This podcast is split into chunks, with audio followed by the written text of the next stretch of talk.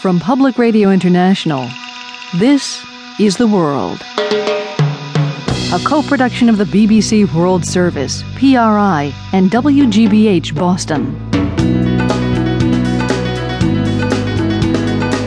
Today is Tuesday, July 26th. I'm Lisa Mullins in Boston.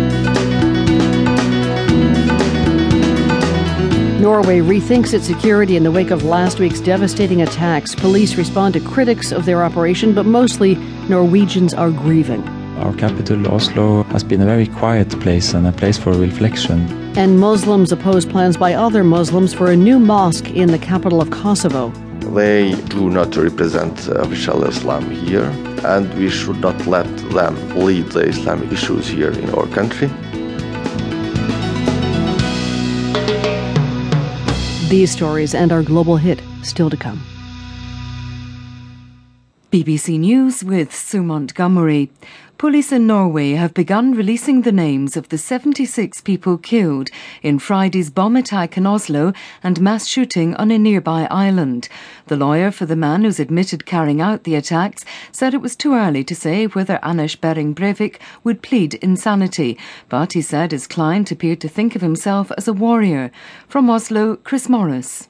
Breivik has told the police that he's part of an anti-Muslim network, which has two cells in Norway and several more abroad. But the police are casting doubt on all the claims made by the suspect, who's already being assessed by psychiatrists. They will investigate thoroughly, they say, but it's equally likely that he's a deluded fantasist who became a mass murderer. There are still questions to answer. Was the police response quick enough? Could more have been done to intercept Breivik before he struck? The government says everything will be looked into, but now is not the time for recrimination. The Moroccan army says 78 people were killed when a military transport plane crashed into a mountain in the south of the country, just north of the disputed Western Sahara territory. The army blames the accident on poor weather. Here's Nora Fahim in Rabat. The military plane known as the Hercules C 130 crashed this morning into a mountain near the town Gelmim in the south of Morocco. According to Morocco's official news agency La Map, the plane was carrying 81 people and only three have survived. The plane came from Dakhla and was heading towards Kenitra, a town right outside Morocco's capital, Rabat. Some of the soldiers on board were due to meet King Mohammed this Saturday to celebrate his 12th year as king. The official Egyptian news agency says that the former president, Hosni Mubarak, is weak and refusing solid food. The report comes a week before his due to stand trial, accused of ordering the killing of protesters. Mr. Mubarak was overthrown in February in a popular uprising. Jon Leyne reports from Cairo. The report said Mr. Mubarak's doctors would decide in the coming hours how to proceed, as his current food intake was not enough to keep him alive. Opposition supporters are sceptical about reports on Hosni Mubarak's health. They believe the authorities are just trying to avoid him going on trial as scheduled next week. At the same time, there does seem growing evidence that he is an increasingly enfeebled old man. The United States has suspended a $350 million aid program to Malawi because of concerns that the government there is becoming increasingly authoritarian.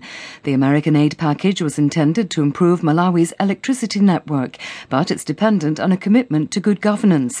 Recent suppression of anti government protests in Malawi has left 19 people dead. Britain has already suspended aid to Malawi. BBC News. A United Nations fact finding mission in Libya says the health service in the capital, Tripoli, is under pressure as NATO's bombing campaign against Colonel Gaddafi continues. Some goods are also becoming scarce, as James Reynolds reports from Tripoli. The UN team, which spent a week here, says that it has come across some serious problems. The team's humanitarian coordinator, Lawrence Hart, says that the city's health sector is under strain. Foreign health workers have left, and medical supplies, including vaccines, are now running low. In some areas, the UN says that residents of Tripoli are experiencing significant electricity cuts. Food prices are also rising, and public transport costs have tripled. The UN says that Libyan oil experts warn that fuel stocks may run out in two weeks' time.